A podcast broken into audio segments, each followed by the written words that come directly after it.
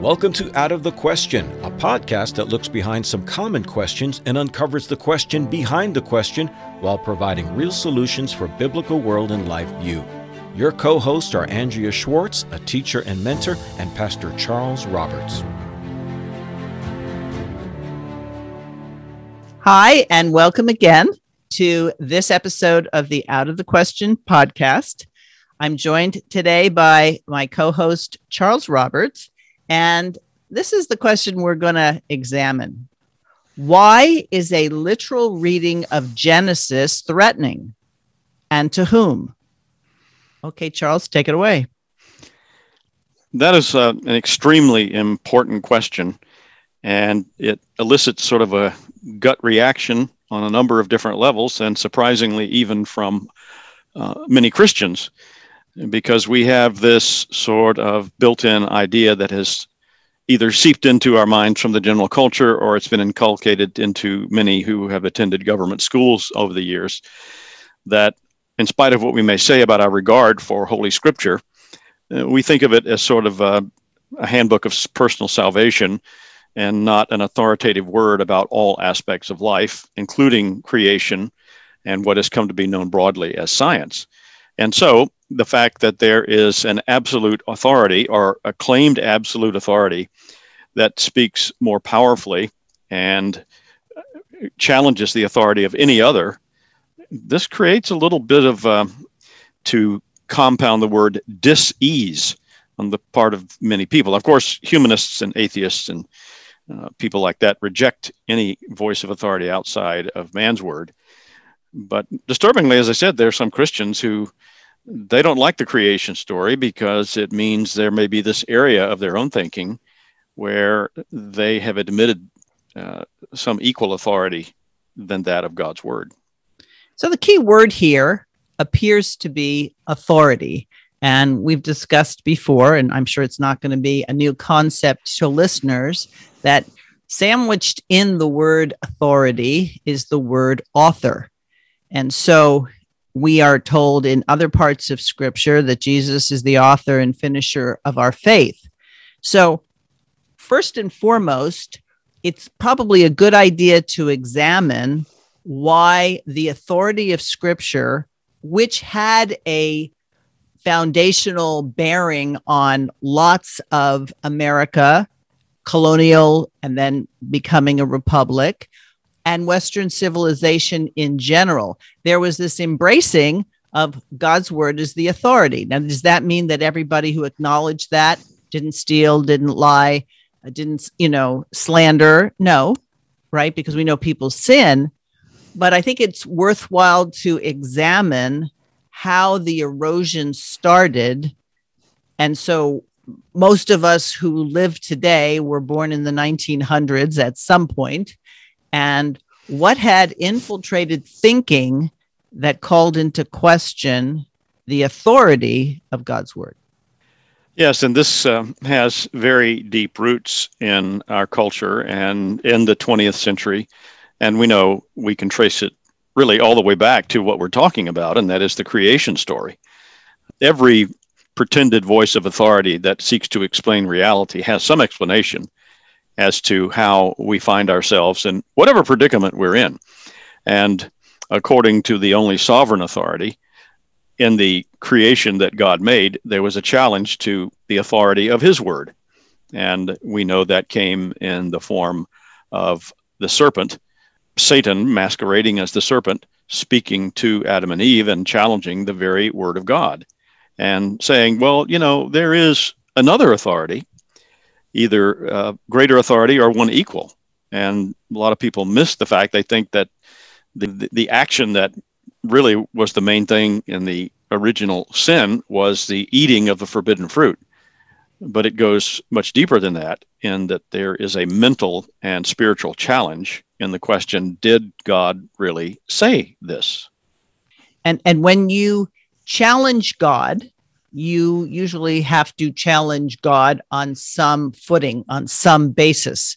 And throughout, I would say, the last 100, 150 years, there's been a subtle, in every age, there's been a subtle has God said question that was levied in challenge to the scripture. So that first has God said happened in Genesis 3 5 in the book of Genesis. And that question has been repeatedly asked and to a greater or lesser degree, and we'd have to say lesser degree in our age, has been answered satisfactorily with a biblical worldview. Yeah, and I like to uh, point out that the people who realized, at least some of the people who realized early on, the central importance of this debate and this discussion and this issue were the 20th century existential philosophers, especially a, a guy like Jean Paul Sartre. Uh, uh, one of the most riveting things that Sartre talked about in his atheistic philosophy, which he he sought to put forward a consistently ironclad atheistic worldview. And in so doing, he pointed out if we're going to do this, then we can't say, oh, I don't believe in God, but we maintain some semblance of a morality that is loosely, more or less based on the Ten Commandments. That won't work. Because if we get rid of God, we get rid of everything associated with God. And he pointed out that, you know, if um, if I manufacture something, and let's just say it's it's a chair, maybe nobody's ever seen a chair before, and I'm the one who comes up with the idea of engineering and manufacturing a chair. Well, the purpose of that chair is the meaning and the purpose that I've given to it as its creator. I know what went into my mind to bring it forth on the drawing board in the manufacturing process, and it is what it is because of the meaning that I've given it and the purpose that I've given it. And in his philosophy, uh, man is the one thing that has no purpose because there is no God to give man any meaning whatsoever. And so you can see that he understood something very profound that a lot of our, you know, phony, well-intended people who say, "Oh yeah, I think we can believe in evolutionary science and we can also maintain the, the, the creation story on some level," because you know you can't do that. You can't do that because God Himself says, "No, that won't work. That is not allowable in in the world that I've created. You will listen to this voice, or you'll listen to some other that will eventuate in your own destruction." when you think about it, um, Sartre wasn't first. He no. was building on the erroneous philosophies of predecessors. And you can go back to Rene Descartes and his famous, I think, therefore I am. Well, isn't that how Adam and Eve proceeded with the challenge to God's word?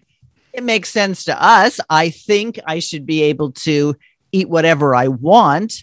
Therefore, I'm the authority. So even Descartes was borrowing from the uh, apostasy of Adam and Eve, but solidifying that apostasy into a valuable and profitable way to live. Yeah, and I think people uh, need to realize, if they don't already, the profound implications of the creation story and the account of God creating all things of nothing in the space of six days and all very good in all areas of life, and particularly how it relates to human beings. Because an example, is, like as I gave with Jean Paul Sartre, um, if human beings have no meaning outside of what they invest in their own lives and their own meaning, because if there's no God, there is no meaning except what we decide, then that is open to any number of interpretations. But that's not the reality because God did create us in his own image. And I would like to encourage our listeners, if they've never done so, to partake of one of Dr. Rushdoony's perhaps a little lesser known books, but I think one of his most important is called The Revolt Against Maturity. And in this book, he points out in several introductory chapters how the creation of man has profound impact and profound implications for the psychology of man and who we are on the inside and on the outside. Because as Paul would later go on to explain, each person in their being knows that there's a God and they're accountable to that God. But the nature of our fallen um, our fallen nature is such that we suppress that truth. This this is the, the the fundamental mental illness, if you will, that all of us are born with, and but for the grace of God need to be delivered from. Is we have this inner turmoil because we are resisting the one who created us authoritatively and sovereignly. And so all of life for people in that situation is an effort to either come to terms with that and accept the grace of God as it is offered to them, or it is to continually rebel against it, and that will proliferate in a variety of ways. And in some way, we can look at all the problems throughout history, personally, culturally, as a man in revolt against the uh, pattern, the the form that God created for him. And Rushdoony points out in this book that man was created a mature being. And part of the problem with humanistic psychology is that it treats man, you know, as some sort of immature person who needs to get involved in all kinds of therapeutic things and whatnot. Um, again, I encourage readers to spend some time in the first couple of chapters in that book. The book is very helpful. As a matter of fact, I conducted a woman's study with another Reconstructionist lady for well over a year, going through the aspects of that. But to go back to something you said, terminology means something. And in the past, when somebody talked about the creation story, they meant story synonymously with the creation account. Just like I could talk about the story of my birth it's not a pretend account, it's an actual account. But our vernacular has gotten to the point where tell me the story of Goldilocks and the Three Bears, tell me the story of Little Red Riding Hood. And then the creation story ends up being absorbed into that meaning of the word story so that it becomes very easy for those who want to take the foundation out of people's thinking in a godly sense and just say, look, it's a story, right? And not take the account as the beginning. Genesis means beginning of every major doctrine in the Bible. So if you look at the book of Genesis, you're looking at the basis on which we will and should come to conclusions that the rest of scripture will flesh out and explain. I think the impetus for some of this is and, you know, we'll give folks the benefit of the doubt, maybe a sincere attempt or an, um, what they would think is an honestly motivated attempt to account for knowledge generally. And so they will say something like, yes, the, the creation account, the creation narrative. Well, that's true in its context. However, you know, we know that science, and again, I'm speaking uh, as people who think this way, science has given us a great deal of knowledge concerning biology and anthropology and all of these various disciplines. And we know that it's just not possible that the world could be created in six literal 24 hour days and it's much older than 6,000 years or whatever. So, certainly it's possible that we could have the creation account, the creation narrative, but then we can also say, well, maybe the Lord used evolution as that means that's given to us. And of course, uh, Moses was an uneducated, man. He didn't know anything about this. So, you know, we have to look back into this and uh, in, invest this knowledge into the text of Scripture, which is is a failed attempt. I mean, it, it's it's wholly unjustified. I'll say more about that in a few minutes. But this is really an effort to straddle the fence and take both sides of an argument to which there are no sidelines. And in one of his lectures on early Genesis, uh, Dr. Rushdoony told the story about um, a man who was a farmer in the United States during the era of the war between the states. And he was in one of the border states like Missouri or West Virginia, whatever. And he didn't really have a dog in the fight. So he thought so, in order to show his neutrality, uh, and because sometimes these troops would get in firefights between each other in and around his property, he would wear a blue coat symbolizing his sympathy to the Union and a gray, gray pair of pants to symbolize his sympathy for the Confederacy. Now, one day he got in a crossfire and the Confederates shot him in the coat and the Union troops shot him in the pants. and the point that Dr. Rushdoony made in that story is that this is generally what happens when you try to take both sides. Uh, you're going to lose either way. So the first initial question I posed was who does it threaten?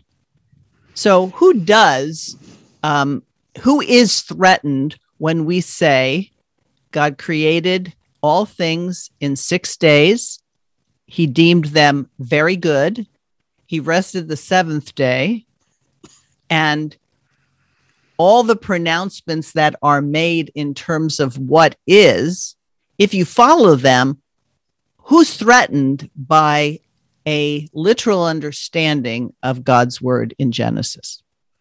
I think the answer to that question is several fold. It certainly th- threatens all of those who reject out of hand the absolute authority of Holy Scripture. And so uh, th- there is that group of people, which unfortunately characterizes growing numbers in um, American culture and has for a long time. Uh, and, and we can see this whether people implicitly or explicitly say that. I mean, the fact that, say, you would have an entire education system controlled by a government that does not officially recognize this very thing we're talking about.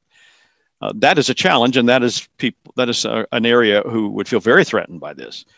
But on the other hand, there are those that we might consider fellow Christians who also may feel threatened uh, by the creation account, because as I said, they want to sit on both sides of the fence, and they're not ready, perhaps, to admit the way in which their own thinking has been corrupted, uh, or in which maybe they've never come to terms with the fact that there is this area of life that they have never acknowledged that God is completely sovereign over.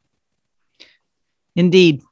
You know, um, a couple of months ago, I succumbed to the dreaded COVID, and I'm completely recovered. I have all that robust immunity now, so I consider myself fully immunized but I had an opportunity to do what I always said I would do. I'm going to read if I'm ever in a position where, you know, I just have the time. And then I, I did have the time as I was recovering. And I went through my bookshelf and I found a book that I had purchased. And quite frankly, Charles, I don't even know when I purchased it, but it was there and I pulled it out and it was written by a Dr. Floyd Nolen Jones called Old Testament Chronology. Now, the thesis of this book is in line with Annals of the World by James Ussher. and it talks about the age of the earth, the chronology as given in scripture. And there was one section that was very much an eye opener for me in terms of understanding why we have a hard time promoting the view that what God says in his word in the first book of the Bible is reliable. And he pointed out that there's a threefold reason. He said, first and foremost, when you had the higher criticism of theologians who were going to look at the Bible and assess it, grade it, decide what was true and not, you clearly had man's word imposing just what we've already talked about man's reasoning on an account. So, as you said, well, we won't say it's wrong, but we're not going to say it's right, and we're going to evaluate it. The second part of that was how Darwin's theory of evolution has permeated much of science. And so people feel as though they can't really, uh, you know, promote biblical theology or chronology because they'll look foolish in light of things that everybody knows to be true. And then finally, he says that as a result of the first two, people have abandoned biblical chronology. So the Bible, if you look at it from the accounts in scripture, says that the earth is no more than about 6,000 years old. Well, that's a very far cry from what you'll get in geology courses and everything else. So, this erosion with this three prongs basically makes Christians, professing Christians, feel like they have to make the decision, like your farmer in this during the Civil War. And over and over again, we know that there can't be because it's impossible to be neutral. So you either have to say this is true or this is not true it can't be partially true because how do you know which parts are true? Yes, and the book that you referred to, uh, that's another title that we might consider recommending to our listeners. And lest anyone jump to the conclusion that it's some stuffy old book, um, it's really a coffee table type book that is very nicely bound and illustrated.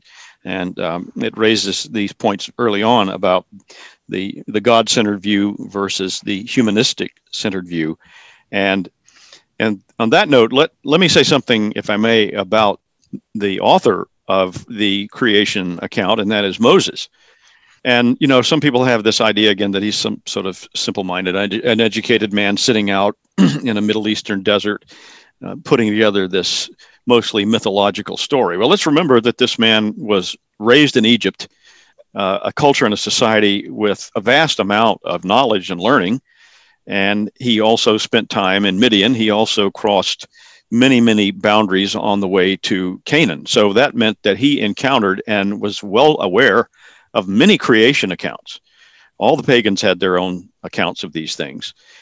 And so, uh, and all of them had at least one thing in common, and that is the gods or a god or whatever it was that they might attribute it to created everything out of something that was already there.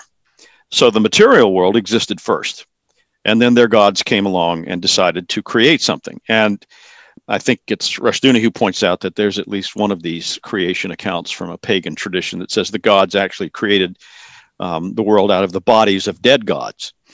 Uh, so that, there's that kind of thing. But the story of Darwin is a particularly interesting one in that people have this idea is that you have this wizened old British guy with the long gray beard, and he's on this uh, ship going around to far off islands, and he's got the equivalent of a pencil behind his ear and a clipboard in his hand, and maybe a microscope, and he's examining insects and all kinds of species of life, and he just out of nowhere elaborates this marvelous story of and theory of evolution. Uh, at best, that is only partially accurate because Darwin was actually building on the shoulders of, and, and you had just pointed this out, I think, of people who had gone before him. And most notably was the German philosopher Hegel. I don't know if any of our listeners would be familiar with Hegel. He's certainly easy enough to look up. And whether or not anyone wants to take the time, you should be fully aware that Hegel has influenced your life in ways that you can't even begin to see. Have you ever heard of communism, Marxism? Uh, those things would be unthinkable without Hegel's philosophy. And he is the one who was the first to claim and argue from the standpoint that man is ultimate, that the state is God walking on the earth. So he had elaborated uh, a philosophy based on a theory of evolutionary development, not necessarily relating to species, but it was something on which Darwin would build. And really, long before Hegel, uh, some of the ancient Greek philosophers had done the same thing. And I've um, heard Mark Rushdoony lecture on this, pointing out that the first edition of The Origin of the Species, and it has a longer name, sold out quickly because people wanted a justification for their worldview.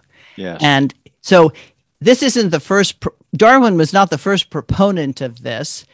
He took it and elaborated. And if you ever actually examine the book, when you want to talk about racism, Darwin was the quintessential racist because he actually thought that Australian Aborigines and Black people from Africa were part of the progression of evolution, that they weren't even actually people, right? So it's so interesting how this narrative has changed that makes people of faith the racists and the evolutionists not. It's a classic example of accuse others of what it is you believe. And let's face it, how many people do you know have read The Origin of the Species? Um, I don't know any, including I don't myself. either. I mean, I've, I've read, of course, about it, but uh, I, I've never started with page one and gone to whatever page it is. But that's that's another thing is even people who have would honestly say no i've never read it they couldn't really tell you that much about it or other than the fact that it's associ- associated with darwin. But it, it's an excellent point you bring up is that uh, much of the miseries of especially the 20th century have come from people who have embraced this worldview. And i want to do something right now. I would like to challenge our listeners. Uh, i'm going to play just like you know there's the antichrist. Well i'm going to be the anti-Sartre okay Uh, because in in this project of starting from the worldview that there is no God, and not only is there no God, there can't be a God, and so we have to build a world and a reality based on that.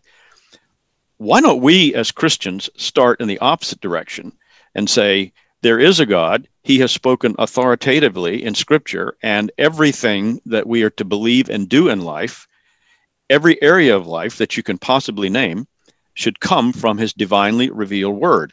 And a significant part of what we would generally call science is given to us in the book of Genesis. And that means starting with everything that we read and is limited to uh, what can be either uh, clearly stated from Scripture or um, uh, deduct, deducted from Scripture.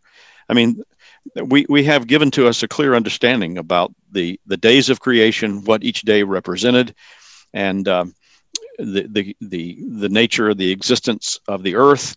Uh, you know, there, there, are all kinds of interesting things that crop up and are uh, going it this way. And yet people automatically reject that out of hand as somehow not being a worthy project, but they've given themselves over to a worldview that starts with the proposition there is no God and there can't be a God. And even those who wouldn't go so far as say that, they try to accommodate the biblical account, but not try to make science make sense via the scripture. They try to make the scripture make sense via science. And so, as a result of that, the loser is the person who basically gives up the ground, which First of all, they don't own that ground. God owns that ground. So when you give up something that doesn't belong to you, that's called theft. But to get back to the idea of who it threatens, it's very obvious who it threatens to me because if you can no longer have the Bible read, read, not even say it's true, but just read in the state schools, obviously that threat of a counter account is not acceptable. And so when you try to make the case with Christians that they should not have their children in state schools, this is the reason because without the foundation of God's word, their life approach, their worldview can be built on something else, and that something else is never challenged. You know, it's uh, been said that you can learn a lot about a person by who their friends are but also by who their enemies are. And it's easy enough to see, therefore, who are threatened by the account of creation given in Genesis by those who oppose it, or from those who oppose it. In another of his important books, The Mythology of Science, Dr. Rushdoony referenced the uh, Keil and Delitzsch Old Testament commentary, which uh, the edition he referenced was published in 1949 and he, he says uh, the basic issue with reference to Genesis 1 was well stated in that commentary. And he quotes it Creation is an act of the personal God, not a process of nature. Now, I don't know how many modern commentaries on Genesis would even dare to say something like that. But um, that commentary certainly did. And that was the general view among most Orthodox small o theologians uh, prior to the moving forward of the of the then 20th century. But yes, um, again, who is it? Look carefully in your commentaries, in your study Bibles, in your conversations on the popular media, in academia. Who who are the ones who oppose the absolute authority of God's word in this area of creation and the the the facts that are given to us in Holy Scripture? It's not that you, you got to make room for one and the other and somehow just sort of work it all out in a nice little all get can't we all get along here? Again dr rushdoony somewhere said you know there are no sidelines in this battle. There, there's there's no middle ground. And the casualties will be grim but we are assured of absolute victory in our god. And the fact that christians have lost so much ground is based on the fact that there have been people who have called themselves Christians, but who have not believed the Lord and his divine word in too many areas of life that they've ceded to those who hate it. And a question often comes up Are you saying that these people aren't Christian? My answer is they're apostate Christians, they're disobedient Christians, they're unfaithful Christians. It's not my call to say who has the Holy Spirit or not, other than what Jesus said judge them by their fruits. Now, one of the major threats to this humanistic worldview, this secular worldview, which is what results when you remove the Genesis account as being true, is that um, there are people who begin to understand wait a second, what we've been taught in, in our school system isn't true. So they start examining it. If you go to a search engine and put in Christian Creation Ministries, creationministries.com, I think that's where I, you know, what came up. Anyway, they're like a hundred organizations that actually speak to various aspects of Genesis being true. And I, this past weekend, I listened to the head of Answers in Genesis, Ken Ham. He's the one who started the Creation Museum in Kentucky and the Ark Encounter. And his thesis is that if you look at Genesis 1 through chapter 11, every major doctrine of Scripture is enumerated there. And all our major social problems today can be easily resolved in understanding if you look at those chapters. So, how many genders are there? God said there were two. What is marriage? It's between a man and a woman. So, when we have all this confusion are there 50 genders? Are there 20 genders? Are there 70 genders?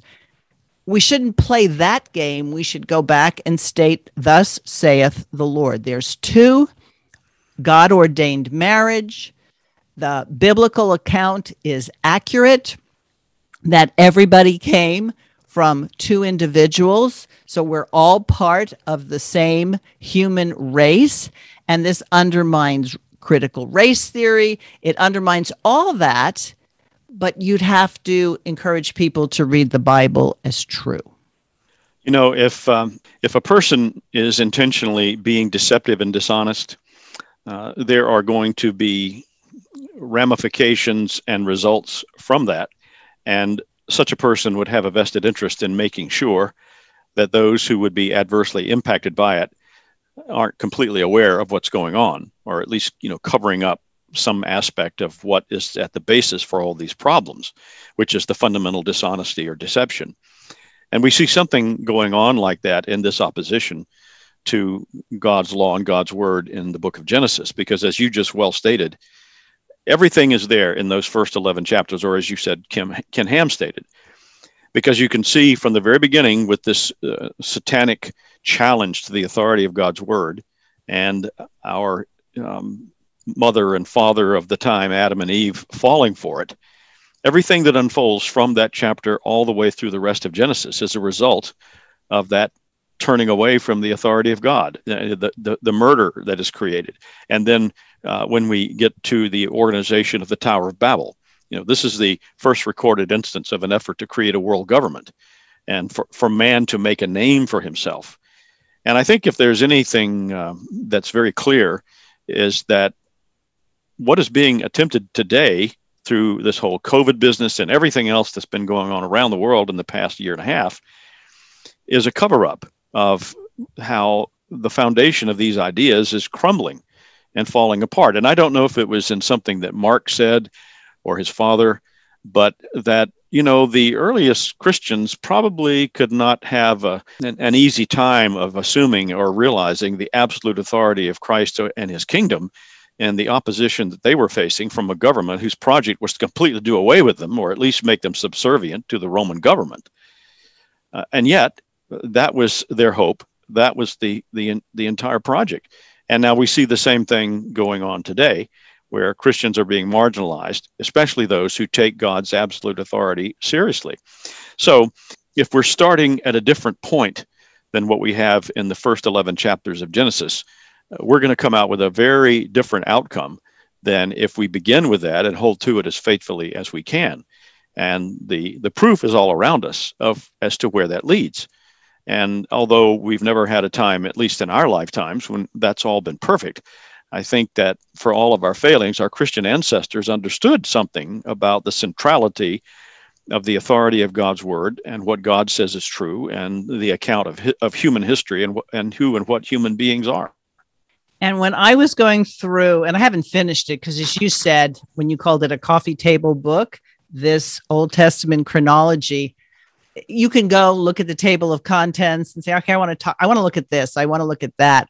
Well, what really encouraged me, Charles, was just having an understanding of the span of time. So both Ussher and Jones agree that 4004 BC, in other words, if you look at when, if you make the date of everything when it started zero, that Jesus is born in 4004. And so we know we are in 2021 right now. But the time of the flood was 2038 BC, which means the time from the flood to Jesus's birth is longer than the time from Jesus's birth to us now. And it gave me the sense of expanding my understanding to know God's had a plan from the beginning. The chapters of history that I'm part of, nothing new is under the sun. There have been challenges to God's authority from Genesis 3 5. And it, it gives me, anyway, this sense of trusting the Bible and then making all these genealogies make sense. Everybody likes to skip over the genealogies, but that's where men like Ussher and Jones came up with the ages and the dates because they trusted what the Bible had to say. And that's where we have to start. We have to start with, Thus saith the Lord, and not just say, Thus saith the Lord sometimes, right? We have to trust that Almighty God, who created us and sent a, and came in the flesh to save us, has left us with a reliable record. He has left us and given us a sure word, uh, an infallible and inerrant word. And that idea of an infallible and inerrant word is inescapable. You, you are going to assign that or acquiesce to it in some area. And whether people admit it or not, uh, they implicitly give that authority to the teachings of so called modern science if they aren't giving it to and acquiescing to the authority of God's word. And you know, you mentioned at the very beginning um, the issue of Christian marriage and the sex roles of men and women. And this, of course, is another area where people who are uh, on the wrong side of those issues, they hate this word, and therefore they are among those who oppose it. It's interesting how, in so many areas of humanistic culture, uh, the the creation account must be opposed on some level very intensely, and this is certainly one of them. And we can see how the humanists have largely succeeded in changing the language, which is a, a sure way that they have succeeded and gone forward with these things, is affecting the meaning of words and not even just sim- something obvious like the term gay, uh, where people of a certain generation will remember when that simply meant somebody who was happy and happy go lucky. No one would ever think that nowadays who was, say, under the age of 40 the, this whole idea of gender, in other words. the Bible doesn't speak of gender, it speaks of sexes. There are only two. Now, of course, if you elaborate a theory of gender, then you can come up with all kinds of variations on that. My understanding is a term that comes from linguistics or the study of words, where you have male, female, uh, masculine, feminine, and neuter uh, genders of words and nouns and verbs. Uh, it was never applied to human beings until fairly recently, and for the purposes that we're talking about. If you yes. don't like what God has said in this area, then you're going to come up with all kinds of uh, what, to any rational mind, uh, from a biblical standpoint, is absolute nonsense and absurdity. So, when you point out that gender is a term that is really used in grammar, and when we look at things according to what God says, we don't have confusion. So, for example, if I say the husband picked up his briefcase, husband was recognized as a male or a masculine noun. Therefore, that masculine noun would require a masculine pronoun if you weren't going to say the husband picked up the husband's suitcase. And so it distorts language to the point that things become ununderstandable. So early on, when people didn't accept the fact that if you said man was made in God's image, he was made, that it was referring to male and female, that he embraced both. Then, when that became an issue, then we messed up the grammar and said the boys, the boy picked up there and we changed it to a plural nebulous pronoun to accommodate a worldview that's contrary to scripture. So this has been um, a progressive thing. And because by and large pulpits didn't recognize the threat, matter of fact, they probably embraced it in some sort because if the state was going to take over education, then the parents and the church didn't have to. So, th- this idea that it's just these bad philosophers, these bad philosophers infiltrated the church when the gatekeepers, the watchmen on the wall, didn't do their job.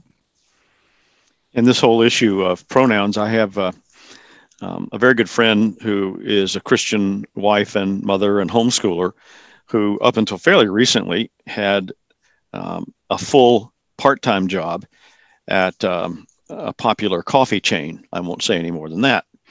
And she left that job because she couldn't take any more of this challenge to the biblical worldview that's pretty much taken over that and many other companies where it was being insisted upon her that she if someone who worked with her in, uh, insisted on it that she must address them by whatever pronouns they decide that they are for that day or that month or, or whatever it may be.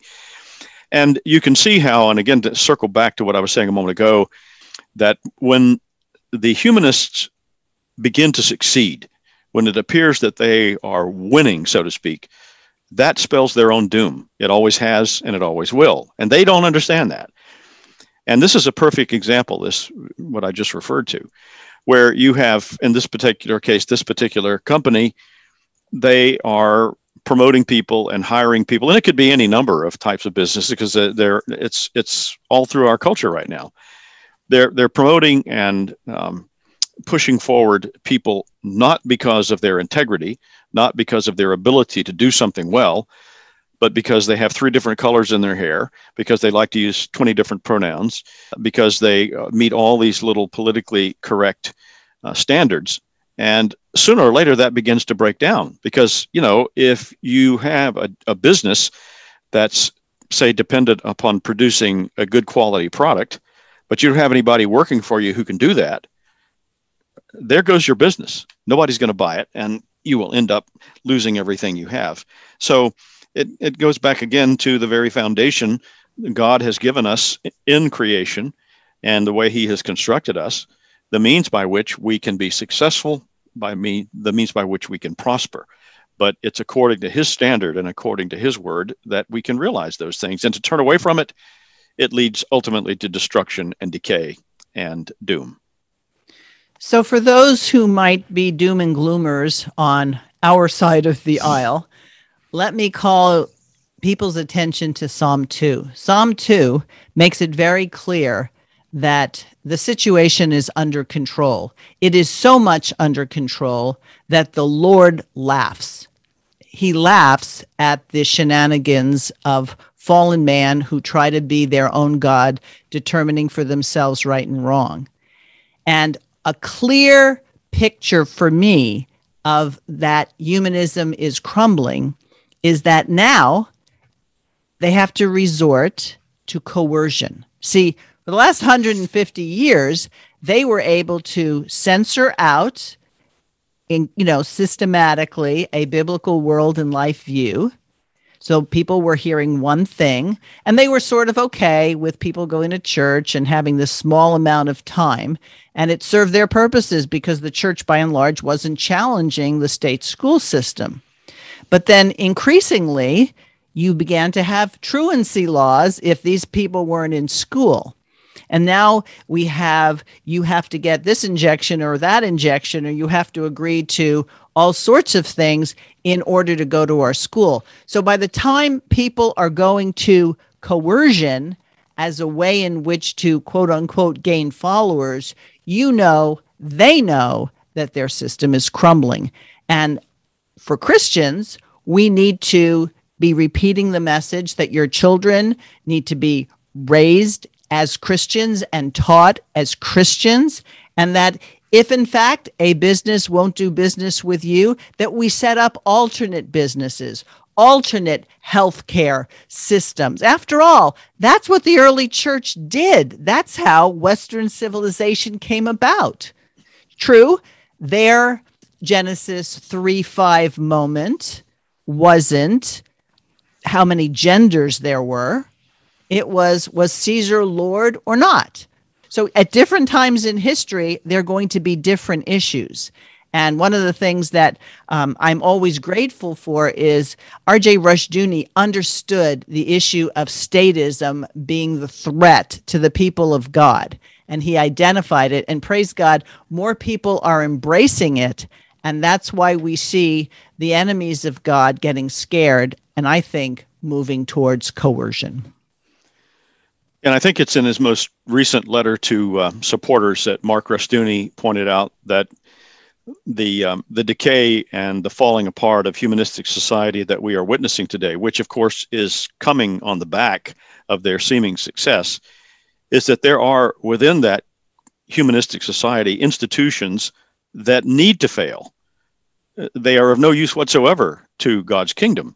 And insofar as people who claim to be Christians are invested in them in whatever shape or form, it's going to be threatening. But this is a means by which I think Almighty God is shaking the tree, so to speak, uh, to wake up his people to recognize, as you said, uh, we should be in the business of building a Christian culture and a Christian kingdom worldwide. And if that means losing the uh, man centered, God hating institutions that have uh, in- infested our culture for so long, then so be it. It may not be a pleasant thing, but it's something that God calls us to. And we should take seriously the fact that the church will assault the gates of hell and prevail against them. And that takes time and effort and uh, it takes commitment. And that's what the Lord calls us to. And I can tell you from personal experience if you work on the local level, one on one with people in opportunities that come your way, you're going to find the joy that says, Yes, indeed, Thy kingdom come, thy will be done. Because as we do God's will, personally, familially, church wise, and societally, we are going to reap benefits. Maybe not in our lifetime, but for goodness sakes, we've re- we reaped the benefits of many generations that came before us. So we need to do our part in terms of passing on such a godly legacy as the Bible lays out. Absolutely. And in wrapping up my side of this, I would just recommend to our listeners to avail themselves of the, the literature, the books that we've referenced in this, and to go back and read the first 11 chapters of Genesis with new eyes if necessary. Read from two or three different good translations and really uh, come to grips with uh, what God has spoken in His Word and uh, the worldview that is to be built from that Word.